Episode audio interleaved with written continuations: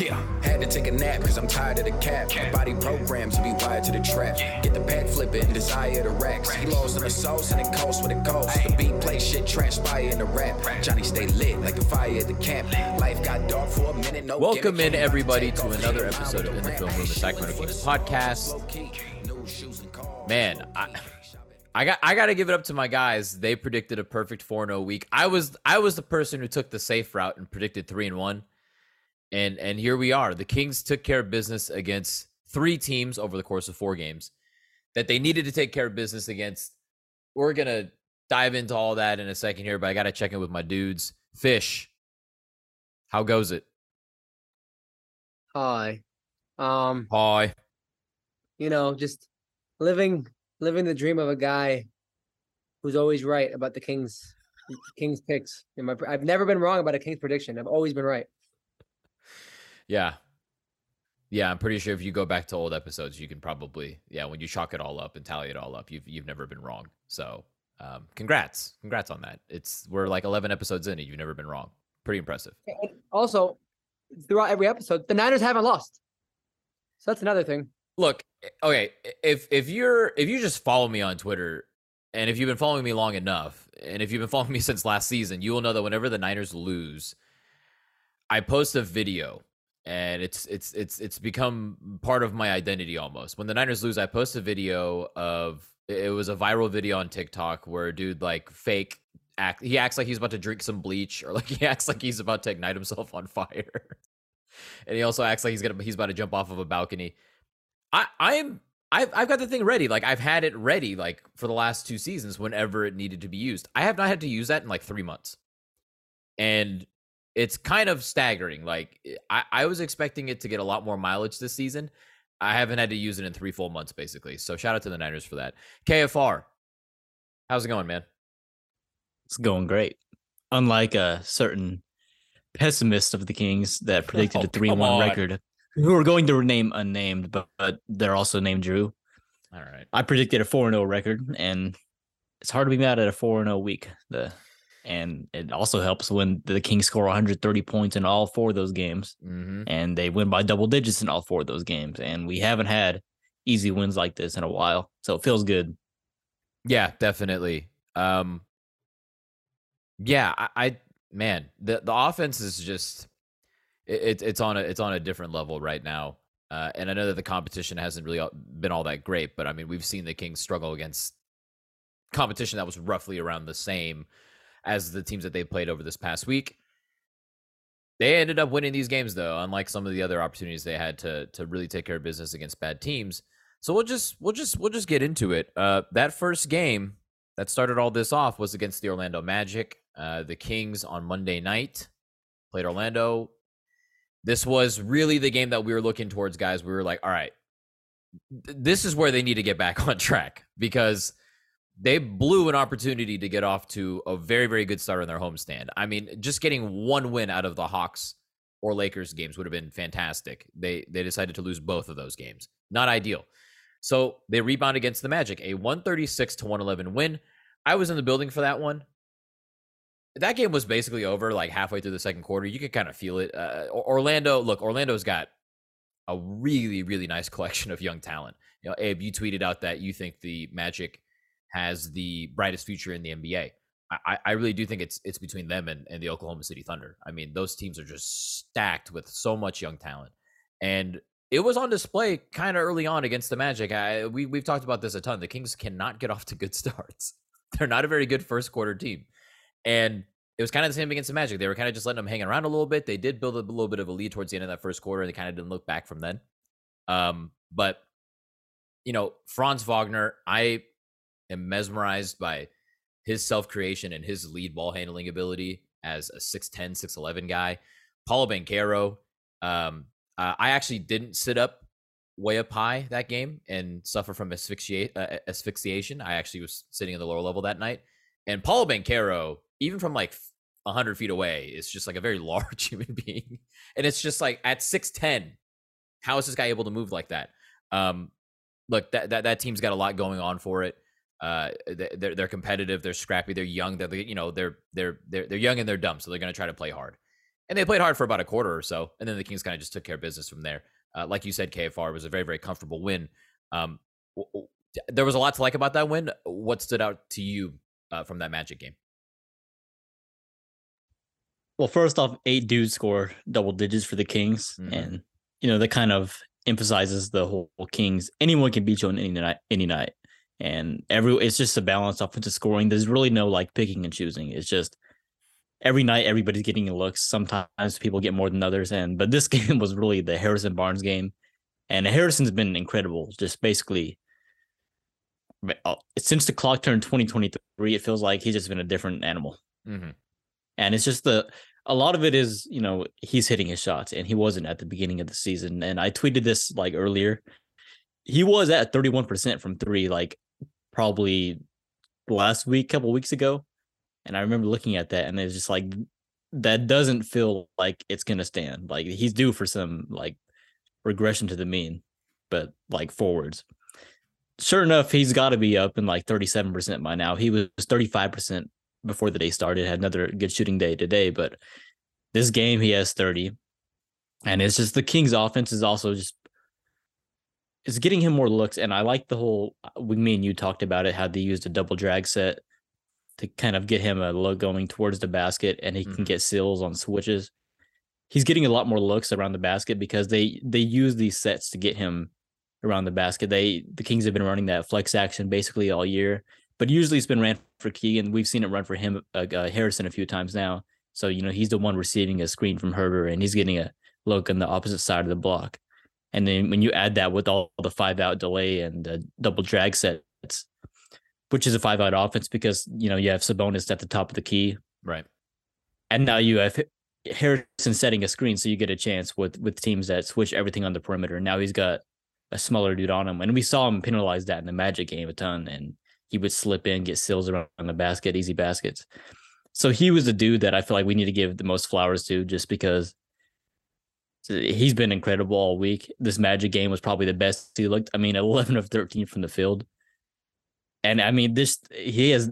We've always wanted Harrison to take more threes because he's been such a good shooter over the years. He's shooting with no hesitation now. I mean, we see him pull up in transition off the dribble uh, with no hesitation, and he's hitting that shot. And he's always had that no dip three, so he can has that like quick trigger anytime off the catch. And it's good that he's a has has that you know like trigger happy mentality right now because we need him to have that. And it's good to see him climbing back up there in the percentages because we know he's a way better shooter than he was at the beginning of the season. Yeah that was that was kind of the crazy thing with hb early on. It was like it was just a bricklay with him. And he's right now he's got a percentage i i think it still needs to be updated for for uh, sunday's game against the spurs. But 35.6% from three. That's that still seems low for Harrison because Harris HB can shoot it, man. Like the guy, the guy can shoot the basketball. And so it was just so uncharacteristic to see how poorly he was shooting, honestly, um, to start the season. And I think you mentioned it today, actually. Um, we're recording this on Sunday, by the way. So during the Spurs game, you mentioned like a few weeks ago, Harrison was at 31% from three. You know, the fact that he's gotten it up to the mid 30s with such a large sample size kind of shows you how well he's been shooting the ball. Uh, but 11 of 13 from the field, six of seven from three against the Orlando Magic. Harrison Barnes has just been he, he's he's been absolutely awesome. Uh, shout out to our guy Will Z at Will underscore Zimmerle Z I M M E R L E on Twitter. Give him a follow. The guy the guy's got the numbers on lock. He just tweeted this out a couple of hours ago. Harrison Barnes over the last 15 games He's averaging 17.9 points, 4.5 rebounds, 1.4 assists, only a turnover per game, shooting 49% from the field overall, 45% from three, and 81% from the free throw line. Like that's that's the Harrison Barnes that we're that we're used that we're used to seeing. That's the HB that we know and love. Like that's that's the Black Falcon. Before I don't know what he was. Before he was like I don't know, like a crow. Uh, like what what's what's like a what's like a significantly less intimidating foul that he was get? a pigeon a pigeon. He was pigeon. So yeah, he's he's he's been he's been awesome, and that that obviously adds so much to this team, especially now with Keegan playing better. Uh, Sabonis playing the best basketball of his life. Obviously, Fox is going to be Fox. Like you have if you can go four deep, uh, five deep with your with your all five of your starters with Huerter in there now, you know, out of his slump and playing well, it, it makes sense why this offense is is just firing on all cylinders right now. So a good win, a comfortable win too, because Sabonis and Fox had been playing heavy minutes heading into that Orlando game. Uh, it was nice to see the Kings avoid having to play them more than they needed to.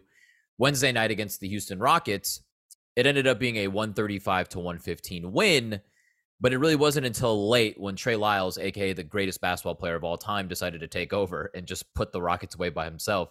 Fish guy, you were watching this game. This was this was a game that I admittedly I, I didn't get to watch until the very end. Really, uh, what about that win? Uh, did you like uh, the Kings against the Rockets on Wednesday?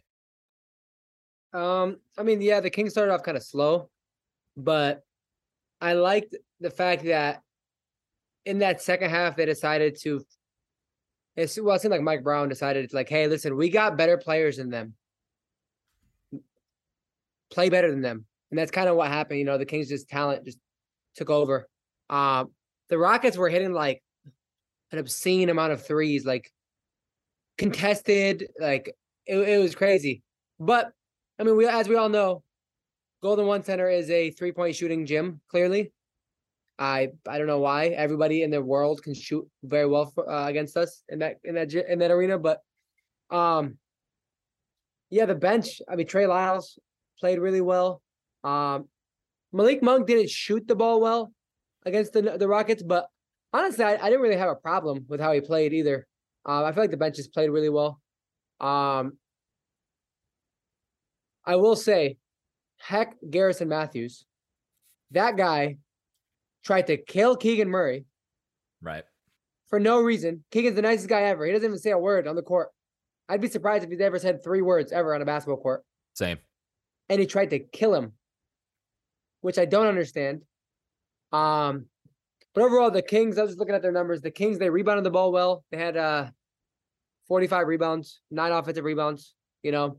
Um, they got out rebounded, but I mean, it was a blowout at the end of the game. So, you know, that you know how, how it is when it's the second and third units come in. Um, they shot they shot 40% from three. They took 48 three pointers against the Rockets that first game. That is crazy. Um, that was the game Matthew Dellavedova broke the record, right? Yes. Uh, Delly hitting a three gave the Kings their franchise record. What was it, twenty third three pointer? Correct. Um. So yeah, I I believe that was Delly, Yeah, and That's fitting, poetic. by the way, fitting. Poetic justice. Yeah, exactly. Um, yeah, actually, actually, let me let me make sure here. Uh, well, wait, no, that was not the game. Uh, the Magic game actually was the game where where the Kings broke the record for threes. I believe they hit 23 that night. Which, by the way, 23 times three is 69. So obviously, the Kings got to the magic number there. So the result was never in doubt. They also were the first team to score 69 points. Again, if you are the team that gets to, to 69 first, you will win the game. Just want to let everybody know that that's an actual rule in a law. It never fails. Uh, the Kings, yeah, 19, 19 of 48 against the Rockets in that first game. Uh, it was actually the Magic game that you were thinking about when uh, when the Kings Yeah. broke that record. That was my mistake. They- They also shot 31 free throws against the Rockets. Now, I will say the Rockets, they they're for a team that's just like discombobulated, they they do play pretty chippy on defense, which I can respect that, especially when they're playing uh for a coach that they clearly hate. so I, I can respect that. Um uh future king, former king and future king, Kenyon Martin Jr. had a really good game. Um, I don't think that had most of it didn't have to do with like defensive lapses. He just was like really well, really good. Um, what I thought was really interesting was how Sabonis was attacking Sengun at the end of the game or in the second half. Um, Sengun was actually playing him pretty well in the first half. You know, and Sengun's probably on that same trajectory as Sabonis, to be honest, as a, as a future All Star, uh, facilitating big man. Sabonis played really well against him. Uh, and he attacked when he needed to. Keegan Murray, four three pointers. Harrison Barnes, three three pointers. Trey Lyles, three three pointers. Like you can't really have a much better complete offensive game than the Kings had that first game.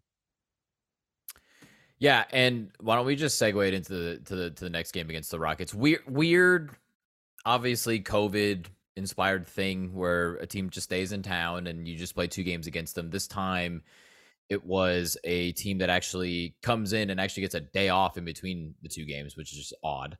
Um, but that's going to happen a couple more times before the end of the season. The Kings are actually going to be the away team for that as well on some occasions. But the Rockets, the Kings played them again on Friday night, so two days after the first matchup.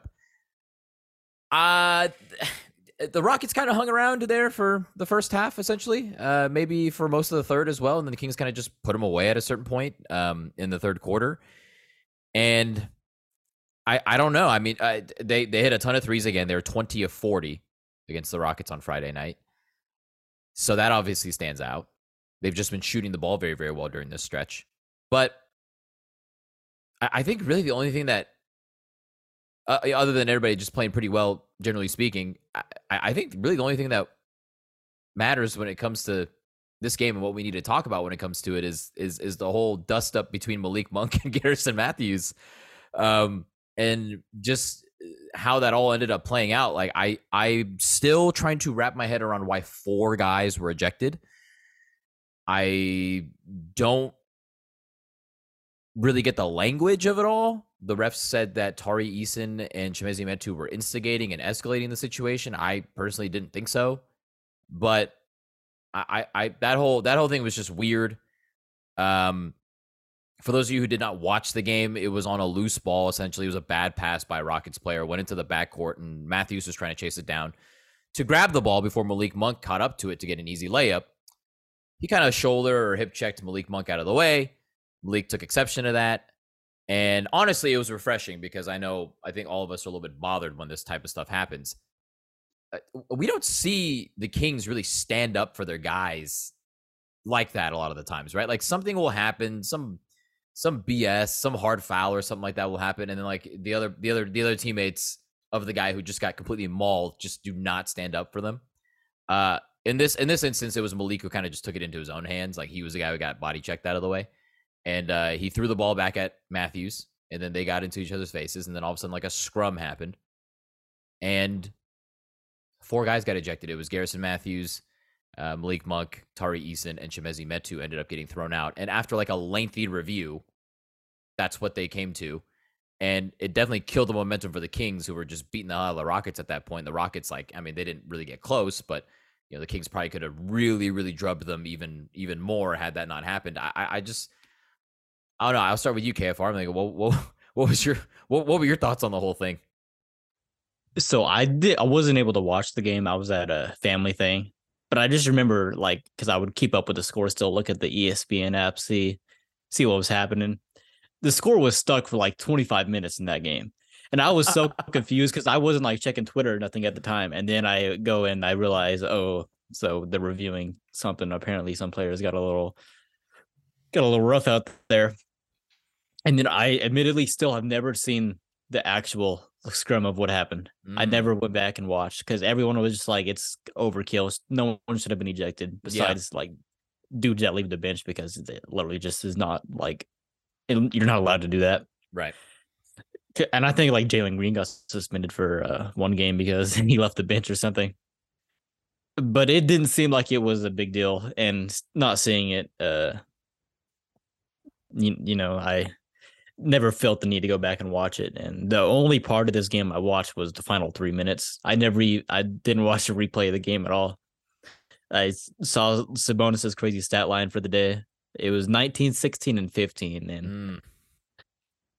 that, and I probably should go back and watch just because I, that, that's a ridiculous stat line. But uh, yeah, but yeah, I mean, one by 25 and not, not much to say about this game since I didn't watch it, but uh, Terrence Davis, though, I will give him some flowers for dropping 22 because I, I was critical of him, and I still am. I think that it, you know he has his clear flaws as a player, but when Terrence Davis is on, he's fun, and that was uh according to the stat sheet, it was a Terrence Davis on game, so mm-hmm. Mm-hmm. I'll give him his props. Yeah, extremely on, and uh, I was uh, I was actually at the game with uh, our good friend, Twitter user Big Roar Dog. Big big shout out to Rory. He's a big Terrence Davis guy. So it's fitting that Terrence Davis had his second best game of the season with Big Roar Dog in the house. And uh, yeah, I'm, I'm glad that he got to enjoy that. Fish guy, what were you? What were your thoughts on the whole scrum? I, I, it's, it's, I, I'm in agreement with KFR. It really wasn't that big of a deal or anything like that. Like, I, I don't think four guys should have been ejected for it, but that, that thing was just kind of dumb. And then the review lasted like I don't know, 15 minutes. It felt like it was just stupid. What'd you think? You know me, I'm always down for a good old brawl. The Kings need that toughness. They need a, they need, they need to fight. Like, and I, I'm glad that they actually stood up for themselves this time. And I'm glad that the guys stood up for Malik too. Um, I don't think that people shouldn't have gotten ejected. I think that Garrison Matthews definitely should have gotten ejected, especially because he had a flagrant one the game prior. So I think I definitely think the refs took that into consideration. Mhm. He probably should have got suspended. I don't know how he didn't get suspended. Of all players, he should have been the one get, to get suspended. Um, he's just dirty. I don't know. That that's like I know people talk about Grayson Allen and whatever. Like Garrison Matthews, we've seen it in back to back games. And I even I follow a couple of Rockets fans, and they're saying the same exact thing. Garrison Matthews is just a dirty, like careless player. He should have been suspended. Um, Malik Monk probably saying not even a full sentence getting getting ejected. Dumb. Chimezie Metu, I guess he did the the finger point of death. Mm-hmm. I guess people think he's Frieza from Dragon Ball Z, and they wanted him ejected. Um, I I do think. Now I want to say. I think the rules for players getting off the bench, getting ejected and suspended, I think that's dumb. I, I don't I don't like that. I think that's a dumb a dumb rule. If a player gets off the bench to break up the fight, that should be perfectly fine. Now, if they get off the bench and instigate, okay, that's one thing. But I definitely think that Chemezi Metu, ever since he broke his wrist, right? Because Valanciunas was on that dirty Valanciunas play a couple years ago. He's been playing with like he wants to fight. He does not let anybody, anybody check anyone, including himself, obviously. And we've seen it in the in the in the summer league. yeah, he two piece dude in summer league. And good for him. You know what I mean? Like I'm I'm so proud of him. I'm, I'm so I'm so happy. That makes me happy. You know, I, obviously I don't want to see people fight, but if a fight just so happens to break out, I want to see the Kings thrown down. I want to see them. I, I I love it. Like I like you think of the teams from the early 2000s. Doug Christie, bro. Like you seen Doug Christie was smiling. C the C. Webb. C Webb. C Webb literally destroyed John Stockton on a screen at the in the very first game of the '99 playoffs because he wanted to send a message, and boy did they ever! I mean, they, I think I believe they won that game. They they stole one in Utah. I mean, they nearly won that series. Like, yeah, I, I know it's a different era, and it's good that the, that the Kings are playing well right now. But typically, good teams have like they have a couple of not so nice guys. The team just seems like it's full of really really nice guys right now. So I I I, hear you on that. They they need look. Uh, shout out to Big Raw Dog again. He actually mentioned Garrison Matthews. He, was like, "Hey, can somebody tell?" I don't know if you guys saw this or not. It was in one of our group chats, but he was like, "Hey, can somebody tell me why Garrison Matthews is uh, why his advanced stats numbers pop, but he doesn't really do anything on the court?" And then he realized, "Oh, it's probably like a minutes thing. He wasn't playing all that much." And then you also realize, "Oh, well, he's kind of a piece of shit, he's just out there trying to harm people." But if the Kings somehow swung a trade and they got Garrison Matthews, I look, there are gonna have to be some things that are gonna have to be ironed out. They're gonna have to, you know, talk to the guys, probably Monty McNair. But I, I would, I honestly wouldn't be like mad at it. Uh, Matthews went off against the Kings in, in, in- two games, or he played well for his standards uh, in two games against the Kings. So I, I wouldn't necessarily be mad at it. Um, to just to just close out the the Rockets games, I will say this. This is to your point, Abe about how the Kings just knew that they had not only better players, but they had the best players on the floor. Sabonis specifically. KFR, you saw this. I think a lot of the, in the Wednesday game. I saw it a ton on the Friday in the Friday game. Dude, they would just they just spammed slice punch. They just went back to slice punch every single time down the court. They wanted to get Domantas Sabonis a post touch. They also they also they also got him post touches via their uh, wide uh, reject flex set as well. Um, they would just, you know, if if nothing came from that pin down, the guy coming off the pin down would just catch it. Sabonis would just turn and seal, and he would just go to work. I mean, again, good on the staff. We've seen it multiple times this season. If something works or if they like a matchup, they will go back to this same thing over and over and over again. They're not going to try to big brain it and try to like overthink it. They're just going to try to keep on going back to the well until the well's dry. And when you have the best player out on the court, just give him the ball. Just give him the ball and just let him work. He's gonna make he's he's gonna make a play for himself or somebody else. And and uh, I I think Sabonis' stat lines from both of those games is is indicative of that. Like that guy just absolutely took over. Um. All right, last game of the week. The San Antonio Spurs. Uh, we are actually again we are recording this on Sunday, so this just happened a few hours ago. But the Kings once again slow start, one and a half time uh, with a with a slim lead, and ended up just the third quarter has all of a sudden become the Kings quarter for some reason. And uh, I'm sorry, actually, they were actually down at halftime. They're down 64-63 at halftime. That's that's that's my mistake. They they won the third quarter 39 to 26, though. That really was the difference. They ended up winning the game 132 to 119. The Spurs put on like an otherworldly shooting display in in the fourth quarter. They were hitting everything. There was a stretch where they hit three consecutive threes to keep it close and to keep it interesting. But in the end, I think the better team just ended up winning out. Um, Fish, thoughts on this one? Well, I mean the Kings. I mean this. Listen, it's the norm now. They're gonna start off game slow. Uh, I mean even. Uh, I think Mike Brown talked about it they just want to conserve De'Aaron Fox's energy throughout the game. And you can even see how he staggers the minutes, you know, with him and, and Sabonis. The Kings, they want to be a second half team. And I think that that has a lot to do with Mike Brown's time in Golden State, right? Because the Warriors, since 2015, are probably the greatest third quarter team of all time. Like we've seen it time and time again. We've seen the Klay Thompson game against the Kings. Not sorry to open up old wounds, but we've seen those that Klay Thompson game, right? The game was like tied at half, or the Kings were winning at like by like four or something at that game, you know. And then the Warriors lit it up.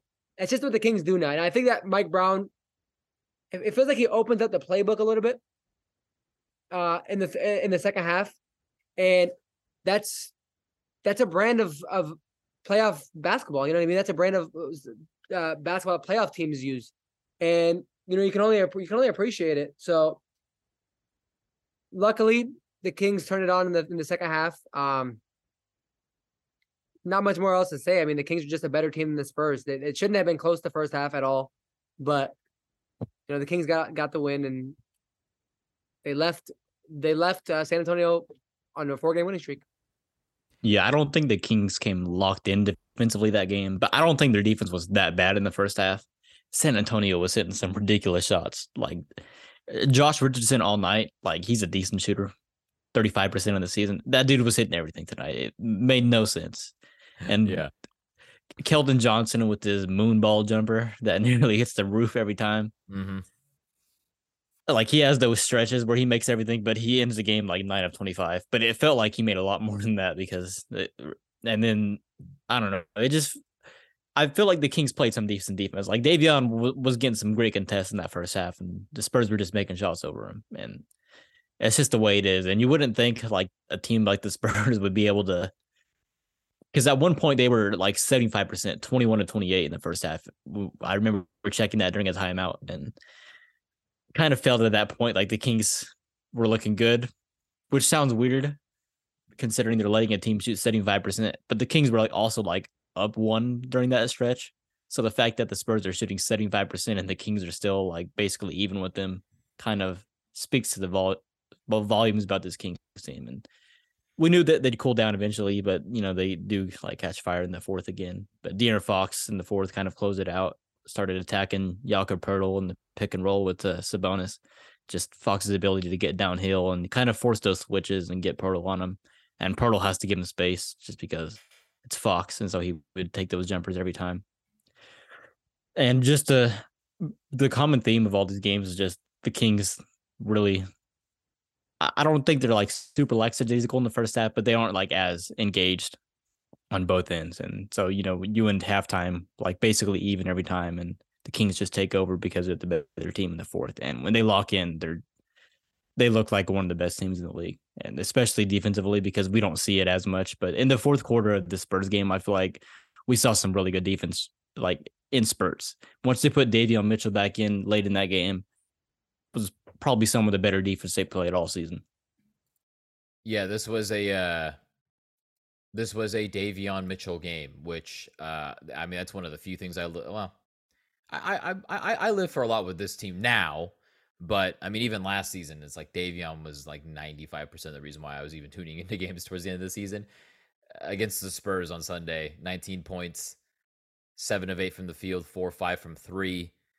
In just 20 minutes of work, he was also plus 20, plus minus. I mean, he he was sensational. And on nights where he's giving you offense, on top of what you already know what you're going to get from him defensively, I mean that's that's a luxury that that I know Mike Brown and his staff certainly love. And and I I honestly I I don't really care too much about Davion's offense. I was actually tonight earlier tonight after the game uh th- there there was uh there was a space on twitter with our good friends from the cowbell talk spaces. Shout out to those people.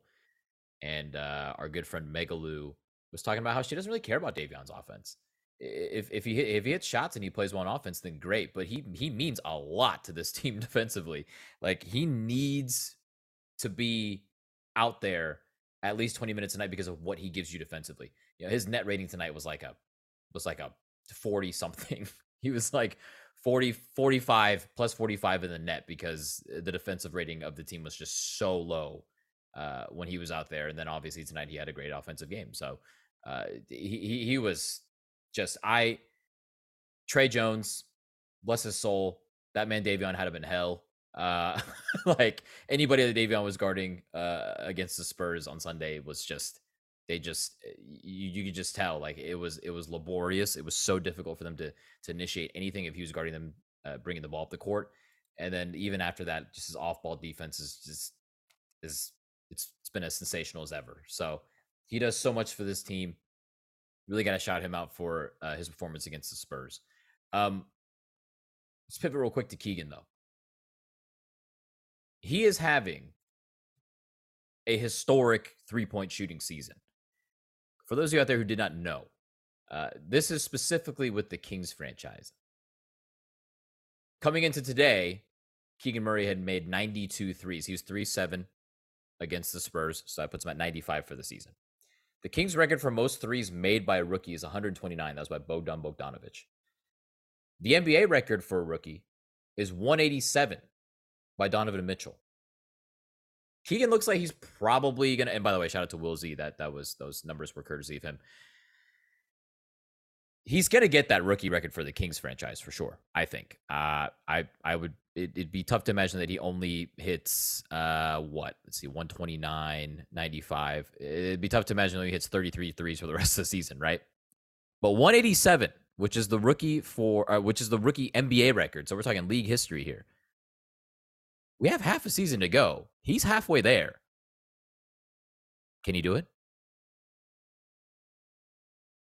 Yes, uh, I can. Yeah, I mean, why why wouldn't he be able to? You know, it makes you makes me wonder though. Imagine how much closer he would be if he didn't have a terrible November. Was literally just thinking that. So that's so that's the other thing that we have to take into consideration here. The rookie wall, they say is a re- is a real thing. It is a real thing, right? I, I you go from playing like 30 something games in high school to playing about 40 if your team's really good in college. And then you get to the NBA and it's more than twice that a lot of the times, right? Like you have to manage your body and you have to be able to to to stay fresh throughout the course of an 82 game season. Keegan seems like a smart guy. He knows how to take care of his body and all that stuff. Uh, he obviously has been a little bit nicked up here and there this season, right? Was sick at one point as well assuming he stays healthy, I don't. I, am with you guys. I, I don't think there's any reason why he wouldn't be able to at least get close to that. Uh, if he breaks it, great. But to think that we're 42 games into the season at this point, he's he's he's and he's a and he's more than uh he's more than halfway to the record. That's kind of surprising. And you know, he won't end the season playing all 82 games, so he'll be doing it in less than 82 games.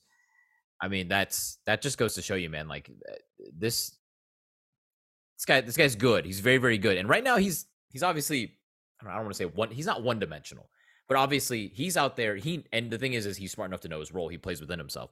He's going to be spotting up. He's going to be looking for opportunities to knock down threes. That's why he he knows that's why he's out there, and that adds another layer to this Kings offense that was just missing these last well, really for over the last 16 years. So with him and Huerter out there, it, it's it's awesome. I mean, we, we we we actually were talking about this on the timeline during the game. KFR. Anytime that Huerter and Keegan are put together in off ball actions, the strain that that puts on a defense is just enormous. And if you have Sabonis in there running stuff from the high post, I mean, they'll kill you. And and today it was a simple 45 cut that that Huerter made to the basket that freed up Keegan for a DHO. And and we're already starting to see a little bit more wiggle from from Keegan. Like he'll take a DHO and he'll try to get downhill with it. Uh, what, is there anything else that he could? Is there anything else that he could do off of those types of actions or any of those off ball actions that that could even take him to like an, another level? We know he's great at cutting, right? He's he's great at just coming up off of movement, catching, shaking up from the corner, and hitting threes. But like, what else? What else would you like to see from this one moving forward? I know it's tough to make uh adjustments and like add things to your game in the middle of the season, but I mean, we do have a long way to go here. What do you think? first off, the gravity of Huerter creates so much for Keegan right now. It's crazy because all those off ball actions, like teams don't have that like Keegan elite shooter as a sc- on the scouting report for that type of stuff. Like they don't help off of him in terms of like the weak side stuff. They would prefer to you know stay attached to him. But the gravity that Huerter has is insane because he'll pull both defenders like a majority of the times whenever he's setting a screen. And so that frees up that like split second for Keegan to pop out, and he's open enough to get a clean look for him. But in terms of what else he can add, like in Iowa, he was a straight line driver. Like no matter what off the dribble, yeah. that he didn't really like have a bag, as the kids say. Like in terms of the dribble moves and like uh, finishing package, it, it was all like strength. He used his strength and size and his long strides to get to the basket and so we know he has like great touch around the basket. The Kings haven't utilized it too much. We do like recently we, we have seen them try to get him some low post touches and in, in the offense, like designed and scripted scripted touches.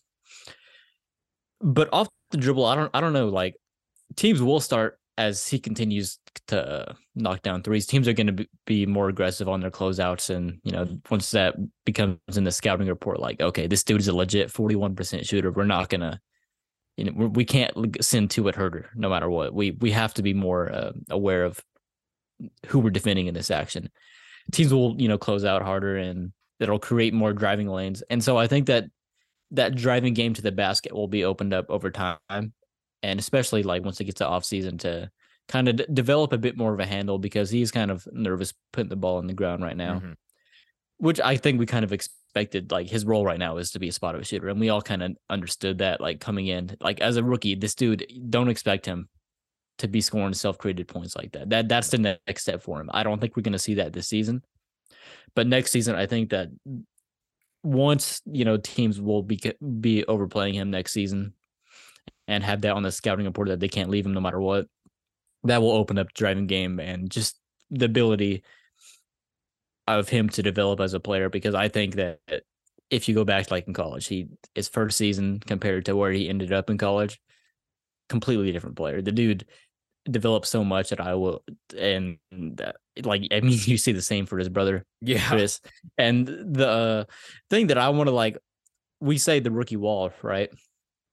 Keegan's best games at Iowa with the Big Ten tourney, so late in season. Yep. Like, what if Keegan just gets better like as the year goes on. Mm-hmm. Then what if what if that number that was like 31% from three is up to 41 now? What if that goes up to like 45? Maybe a bit unrealistic, but like you get the point. Like this dude yeah. could still like he, he's a dude that gets better as the season goes on. And his workload at Iowa was different. Like he was asked to do way more on offense. So it, it, it does help him, you know, playing more games in a season, but he's not asked to do as much offensively. So it does help relieve a lot of stress. Yeah, his usage was through the roof at Iowa, and it kind of had to be.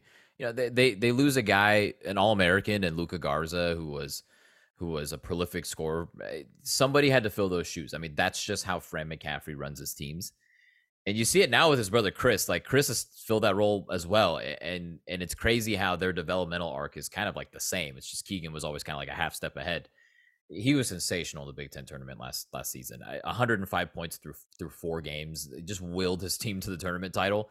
I think they wore themselves down so much in the tournament or in the conference tournament that when they actually got to the NCAA tournament, it was just you know they they kind of ran out of gas and they lost in the first round. But but you're right. He he got better as the season went along last year in his last year at Iowa. I don't think it's far fetched to think that that could be the case in the NBA, and we're already seeing it. It, it's even with like really subtle things, but he's starting to finish through. Con- he's dunking on people through contact now, which a few months ago that was that was not in that was not ever going to happen. That was never going to be a thing with Keegan that early on in the season. Now we're seeing it. It's like, man, eh, eh, he's he's already showing growth, but just him being an elite three point shooter out there, man, this this offense is really like it, it's it's just something. It's a completely different beast when both he and Huerter are out there, uh, occupying defenders because they're such great shooters, and it just opens up so much for for your for your corner, your your cornerstones in, in Fox and Sabonis.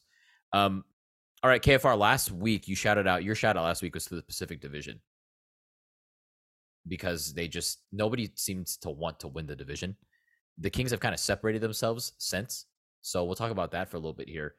Ladies and gentlemen, your Sacramento Kings are six games over 500 at 24 and 18 as of this moment. And they have a two and a half game lead in the Pacific Division. They are the four seed in the Western Conference. And with a couple of losses from teams around them today, they they've got like a full game lead on uh on the teams beneath them for the four seed. They're they're they would have home court advantage for the first round of the playoffs right now. Fish guy, large sample size now. I think I think we can confidently say that this Kings team is pretty good.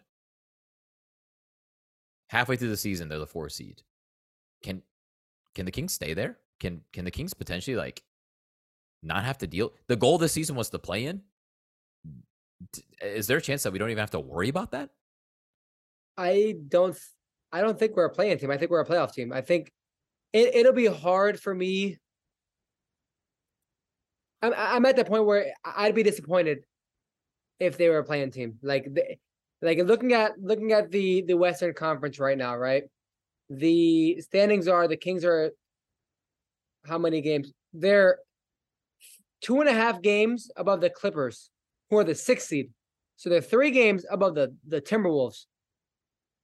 And the Kings, I think they have the eighth easiest schedule left, something like that, for the rest of the season.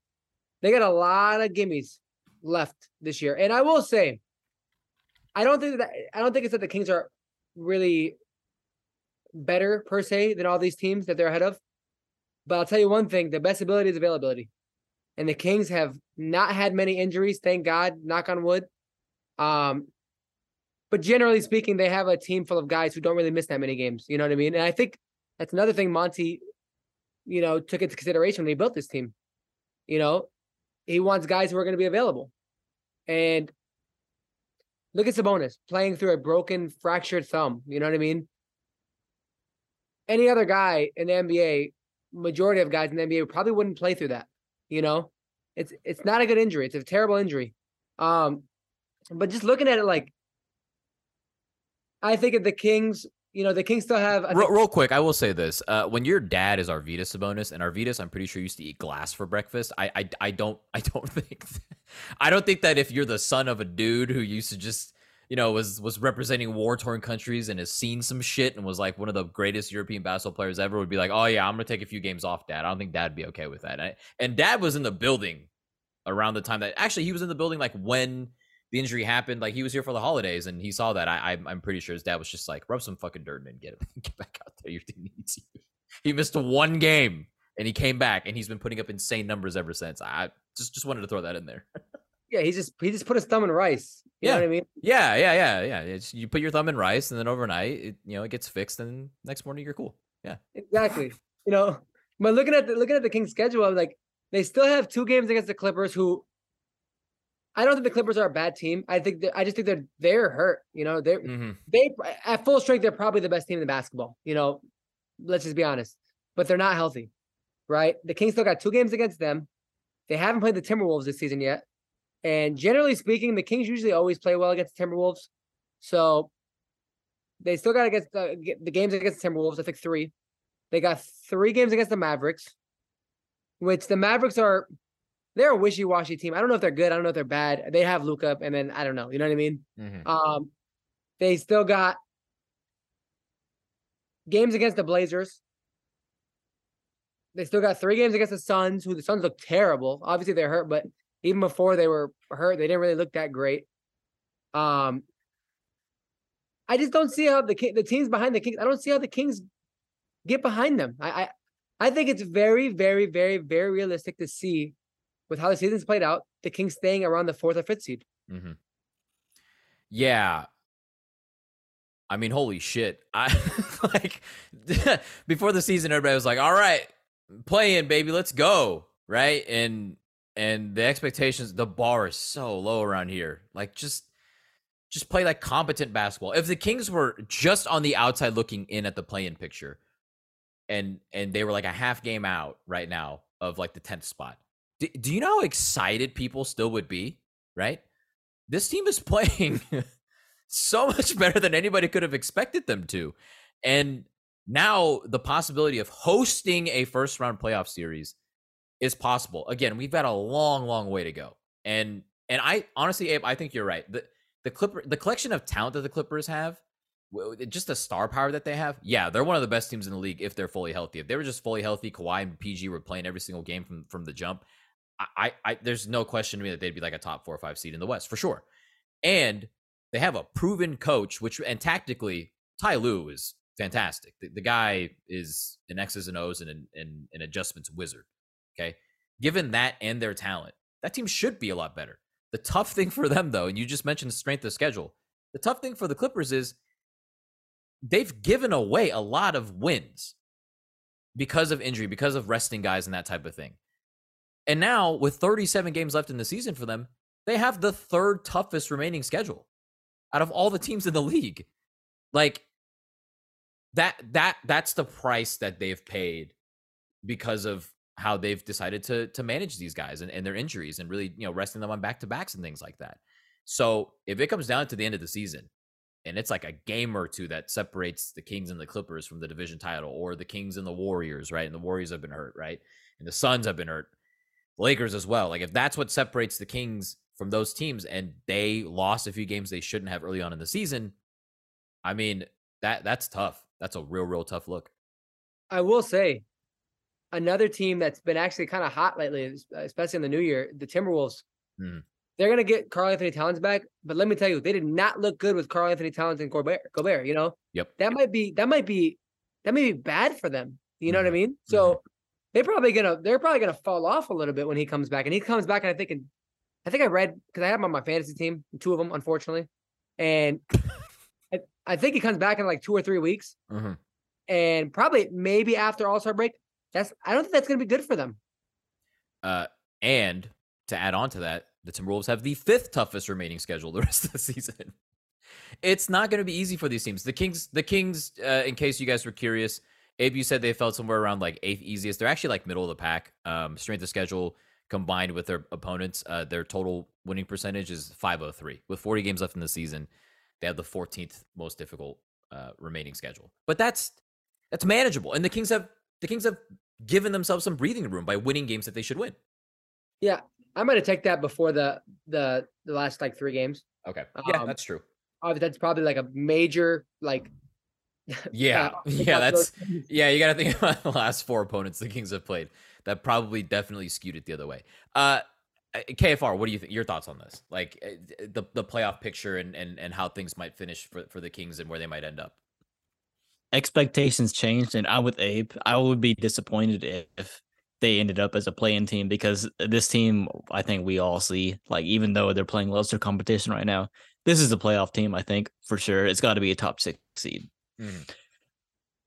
especially with having an easier schedule remaining. And this is also like the one year maybe ever where it helps to be in the West, at least for the Kings' sake. Yeah. because. First off, there are like no bad teams in the West. I mean, the Lakers are 13th, and that's the team that has LeBron James. Mhm. So that kind of tells you something that there's really like only two legit bad teams. But in the East, and you know, you got five teams already that have basically established themselves as like borderline contenders. In the West, there's only two teams that have separated themselves from the rest. That that being the Grizzlies and Nuggets, and the Pelicans have shown flashes. And if they're healthy, they're probably in that conversation. But the Kings are one and a half games out of the three seed. Like that, we're more than halfway through the season, and the Kings are barely a game and a half out of the three seed. That's absolutely ridiculous. And uh, th- I think this is a playoff team. I think right now expectations are, you, you know, you're expecting at least 40 wins, which is insane to think for a Sacramento Kings team. We're expecting 40 wins, and we're probably disappointed if they only win 40 at this point. Yeah, I think 2018, 2019, the Kings went into the All Star break like what, like 28 and 25 or something like that, right? Uh, but it just, I don't know. It, that did not seem sustainable. It just didn't. I think I think a good indicator of that is always like the point differential and net rating. Yeah. Yes. And yeah. the fact that that the net rating and stuff backs up this Kings team is the huge factor because it's not like you know they're one of those teams six games over 500, but they actually like their expected win loss is 500. No, they're actually like their net rating says that they should be better than what they are. So yeah. I I think that's a huge indicator. and, Like to bring football into it, not to like beg on any. Uh, I was Vikings I was literally just thinking this. I was literally just not about not, to not to like go at the Vikings, but uh, yeah, I think everyone kind of knew that team was not uh, uh, how good their record was. They won like 13 games in the regular season, but I think they were like a negative point Mhm. differential, Yeah. which is insane for a team that wins 13 games in football. Sure enough, they lose round one. So, Mhm.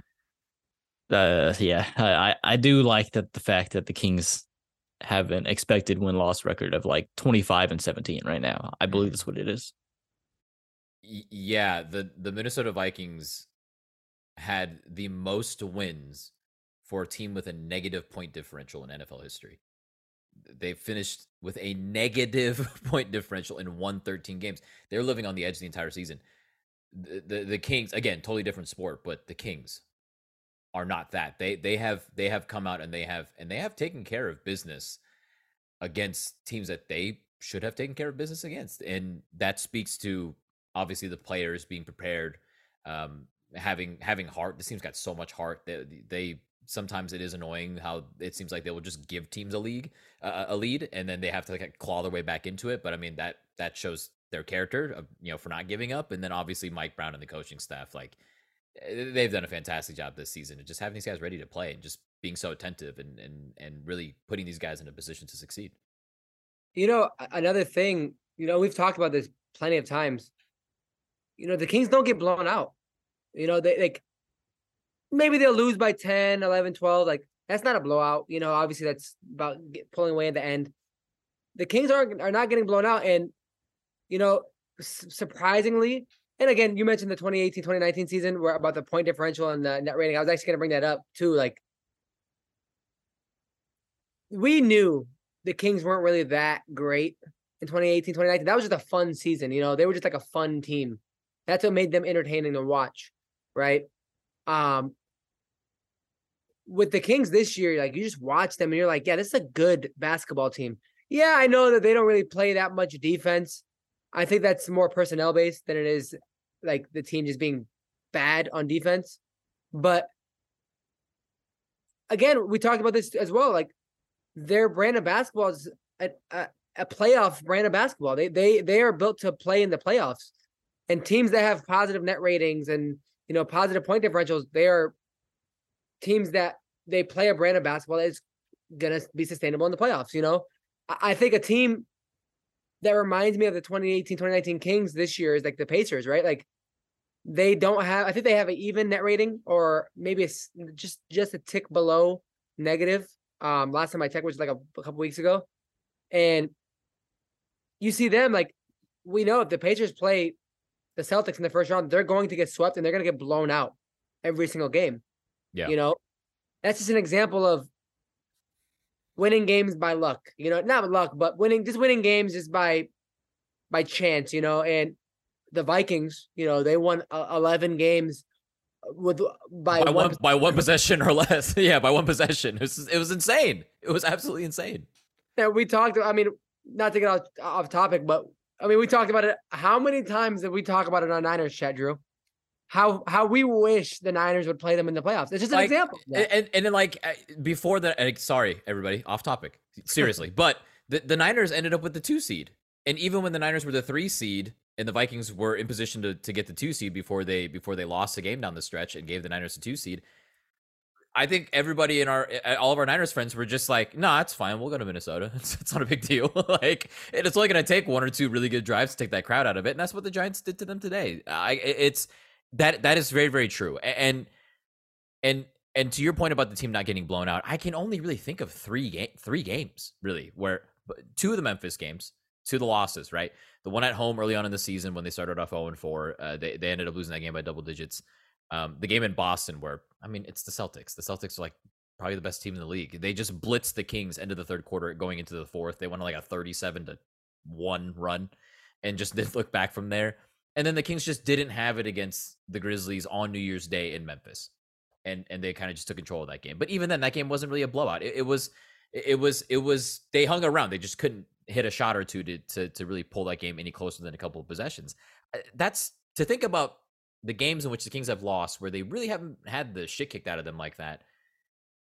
I mean, there's there's a lot more of those than the ones that where they have got beat up. So it, it says a lot about this team. I, I would say I would argue that the, the Knicks game was worse than those Grizzlies games. You know what I mean? Yeah, Like, that's true. Yeah. and I don't even think the Kings really got blown out against the Grizzlies. I think that in this in the fourth quarter, the Grizzlies just, you know, talent prevails. I guess the Grizzlies are a more talented team than the Kings, and they just, you know, pushed the issue, and then you know they pulled away. I don't think it was a blowout. The Kings were in it both those games. The Knicks game, I mean, the Kings were just Kings. Yeah. The Kings couldn't hit a layup if Mhm. it was wide open. Nobody was around them. You know, that was just a bad game. But that was those are the only like four games I could think of where I'm like, yeah, the Kings the Kings suck tonight. hmm Yeah, yeah. The the the number of games that I can put under the category of games that have totally pissed me off.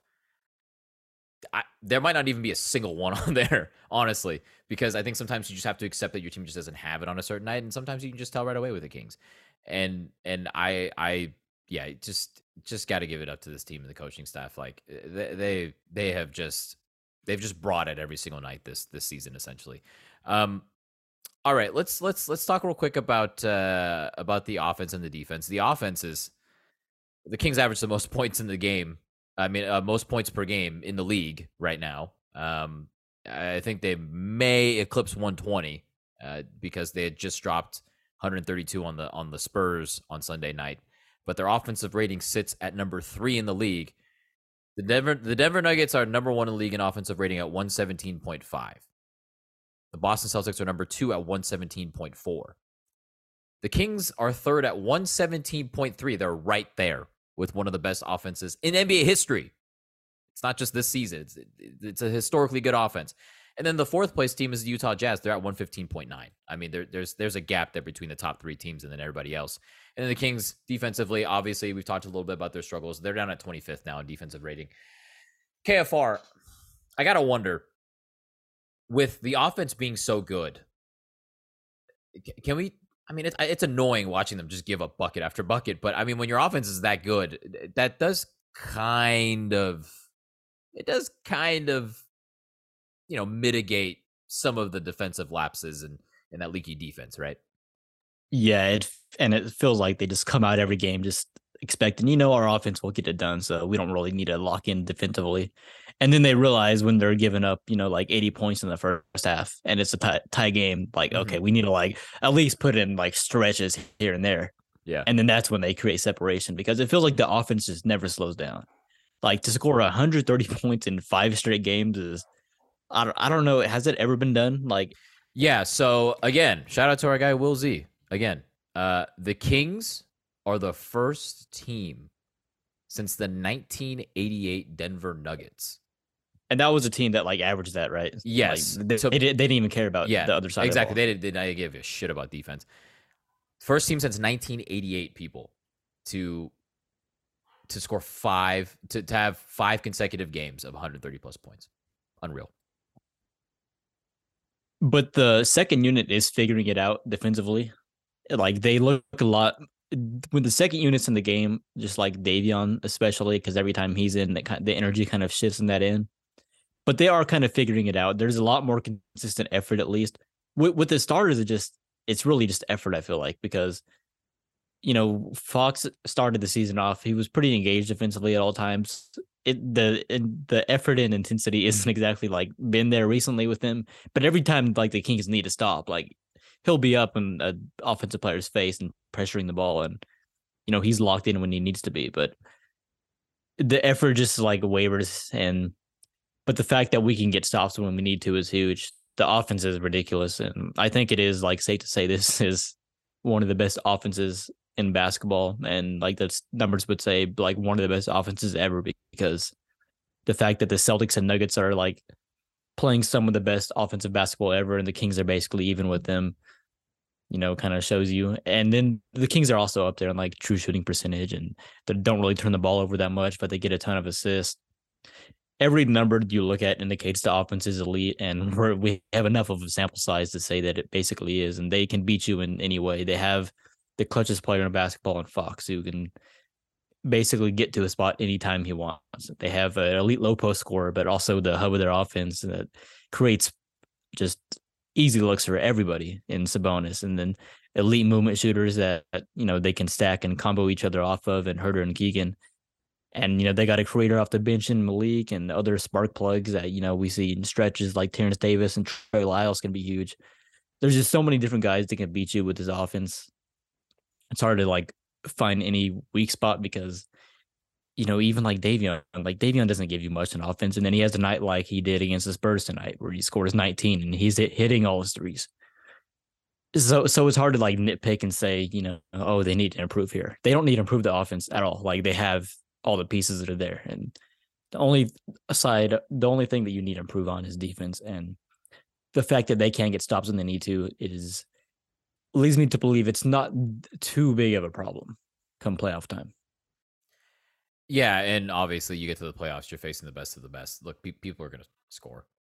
like it's it's the NBA, right? Like these guys are so good. They're to they're to score whenever they want to. It's really how how many stops you can get uh, over the course of the game that you can kind of string together and stack up, and then when you can get them right. Like obviously in the in the biggest moments of a game, you would love for them to to happen then, and and and the Kings, generally speaking, have have been doing a pretty decent job of that over the course of the season. All right, we're to our favorite part of the uh, the podcast here. We're gonna look. We're gonna take a look at the week ahead, and I last week was a bit of a negative Nancy. I I can't sit here and act like that wasn't the case because you guys said, "Oh, we're gonna go four and zero. Oh. Kings are gonna go four and zero," oh. and I and I decided to say, "Ah, no, they'll be three and one. You know, they'll lose to the. I don't. And I don't. I, I really don't understand. I I'm trying to think back on it and think about my rationale. I don't remember why I decided to choose an L for the Magic game, but that did not happen. As a matter of fact, that was their most comfortable win of of the week. So this coming week, starting on Wednesday, the Kings have the Lakers in LA. And then they get a nice home back to back on Friday and Saturday. Friday they play the Oklahoma City Thunder, who are they're they're they're looking not not too bad, not gonna lie. They're they're they're coming on. And then uh the Philadelphia 76ers pay a visit to the capital on Saturday, January 21st. So we have the Lakers, the Thunder, and the Sixers. Fish, your predictions for the week. Okay. So this is a really tough week to predict. Okay.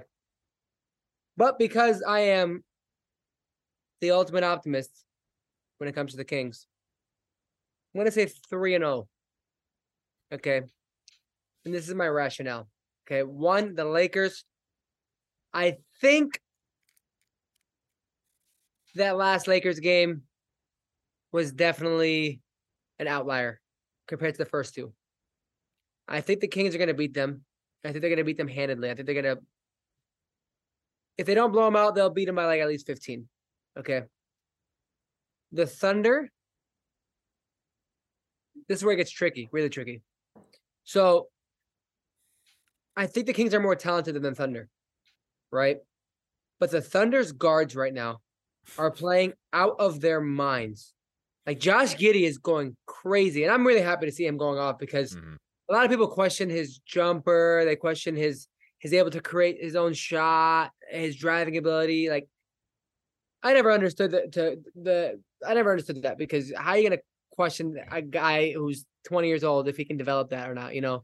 But he's playing really well. He's a very crafty player. I think that the Kings don't really do well against guys like that. And then obviously Shai is Shai. He's just probably playing like a top 10 NBA player this year. He's he- I he he might not. Well, I don't know how the All Star voting has shaken out lately, but he should be an All Star starter. He should. Yeah, he should. Should but he's probably not going to be. He's so good. He's so good. Like I Yeah. he's He, he's, he's, he won't be. He should be. Un, unfortunately, the Adam Silver's uh, a bad person, so he won't let that happen. Um, I think Sabonis is going to be the difference maker in that game. He's a difference maker every game. I don't think, really think they have anyone to check Sabonis, so I think we can win that. Now the Sixers game, if uh, if they don't shoot uh, 18 free throws in the first quarter, I think the Kings can can pull that off. Um, if Sabonis doesn't get into foul trouble the first three and a half minutes of the game, which will be tough against Embiid, Mhm. but I honestly, I really wouldn't be surprised if we seen Alex Len in that game. I, I wouldn't be surprised. We we need size. Um, Queta, God bless his heart, man. He tried. He tried last time. He really did, but we won't see him. I definitely think it's going to be a game where Chimezie Metu doesn't even see the floor, unfortunately. Um, you're going to see the Kings probably, probably pull out all the stops against the Sixers. I think they can win that game. The Sixers are, are weird. They're another weird team there where you don't know if they're elite and you don't know if they're like just subpar. Um, I think the Kings should win that game. We need a big game from Fox against the Sixers if we want to win. But I'm gonna go 3 0 okay. KFR. Your thoughts? Same here. 3 0. Same reasoning for the Laker game, and I am with Abe again. Like I think there's a good chance the Kings end up winning this game pretty easily because last last game against LA, I feel like is going to stick with the team. Like that, like you said, there's not a lot of losses that made you mad. The, that Laker game made me made me like pretty frustrated, Mhm. just because, and it's not a blowout loss or anything like that. But the Kings should have won, and how that game ended was uh, very frustrating to say the least. And uh, Fox has always been like a bright lights kind of player, and we said this like uh, as our reasoning to beat the Knicks. Fox didn't play in that uh, Madison Square Garden game. Fox last time we played the Lakers in LA, he had he absolutely took over that game, especially in the fourth quarter, Mhm. and that was when they had a AD. I don't think LeBron played, but Right. Yeah. LeBron was out. you know, maybe they're better with AD, maybe they're better with LeBron. Regardless, I think that the Kings come out like that game, especially with the offenses playing, they're going to come out like super engaged. And then the OKC game, oddly enough, is the the one that worries me the most because this is the like the game that you don't the least likely to have a team get up for. And with how the good the Thunder are playing right now, I was watching that game before the Kings game against the Nets Mhm. that they just uh, won in Brooklyn. Right. That that team just the like Abe said, the guard play, and they just got dogs in that team like crazy. That team competes like no other. That's one of the top defensive teams in the league, and Mhm. the personnel on that team does not uh, signal an elite defensive team, but they're playing their heart out. And for a team like that, if the Kings have that like on and off waiver where the energy goes, it- they won't win because they they got to stay locked in against the Thunder. And if they are locked in from the tip, it should be a blowout. But I don't expect that to happen. I think the Thunder will probably take it down to the wire. And that Sixer game, I just think the energy on a Saturday night in Golden One against a really good team is going to be off the charts. And you know, after what happened in that free throw shooting first quarter against the Sixers, it really can't go worse. Yeah. As long as the Kings like are keeping that a game and it's close in the fourth, I feel like the Kings will win because you know Fox in the fourth just feels basically impossible to miss at this point. And as lo- as long as the Kings are in a close game in the fourth, I always feel like they're gonna win, just because they have number five. Yeah, they've got they've got a closer. I mean, that's something that the team's been missing for a long, long time, and and you know this has been a coming out party of sorts for for Fox, and and you know now he's starting to garner that reputa- uh, reputation as as a guy who can close games, right? All right, I'll be the Debbie Downer again. I'm gonna I'm gonna go two and one. Now, the Lakers game, I agree. I just don't. I just don't think that the like the Lakers had the Lakers are one of the worst shooting teams in the league, and yet whenever they play the Kings, they come out shooting like they're the 14-15 Warriors. It's unbelievable. Like they had a, like Russ was was shooting the lights out, right? The last time the Kings played the Lakers a couple weeks ago. So I or last week, sorry. I I just I I just don't expect that to happen again. And the Kings need to take advantage of a not fully healthy Lakers team. They need to win that season series. That that's that's going to count for a lot down down down the stretch at the end of the season. The Thunder game, I agree. They're a very well coached team. Mark Daigneault deserves a ton of credit for what he's doing in Oklahoma City. You know, getting them to play defense, but also just just tailoring everything to his personnel. I know it's pretty easy to think that that team just gives the ball to Shai and they get out of the way, but you know, like you said, Abe Giddey's been spectacular. Lu Dort's a freaking bulldog. Um, it, he, you know, shout out to our guy Mathkitball. Uh, he quote tweeted one of your tweets, uh, KFR, because you were asking about whether or not Davion's one of the best players in the league at drawing offensive fouls. It's actually Lou Dort by a wide margin. That guy is a moving screen magnet. That guy gets in the way of every single screen. He will not let a guy establish position, and he'll just try to fight over it and get an offensive foul call. He he's been unbelievable this season, uh, uh defensively especially and and they have this is kind of personal for me and and this is you know this is why i kind of root for that team.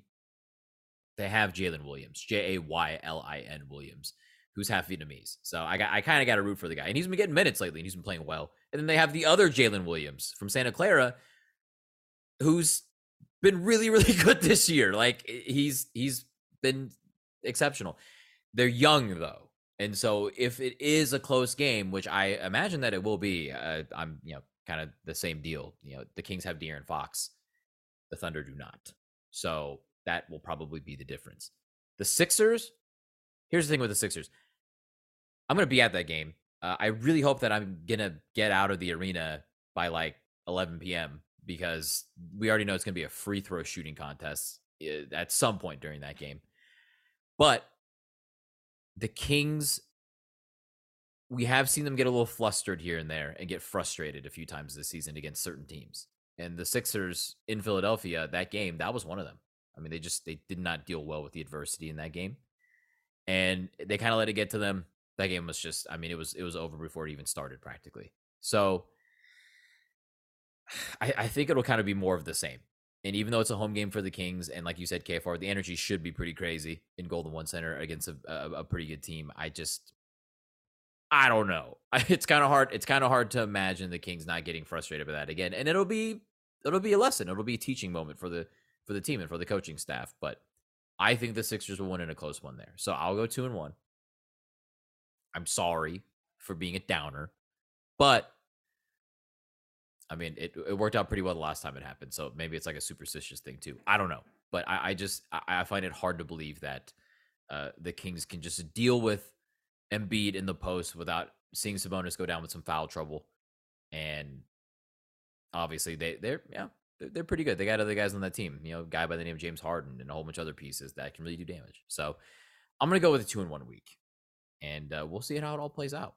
But I would take a two in one week. Don't get me wrong. That would be I would be totally okay with that.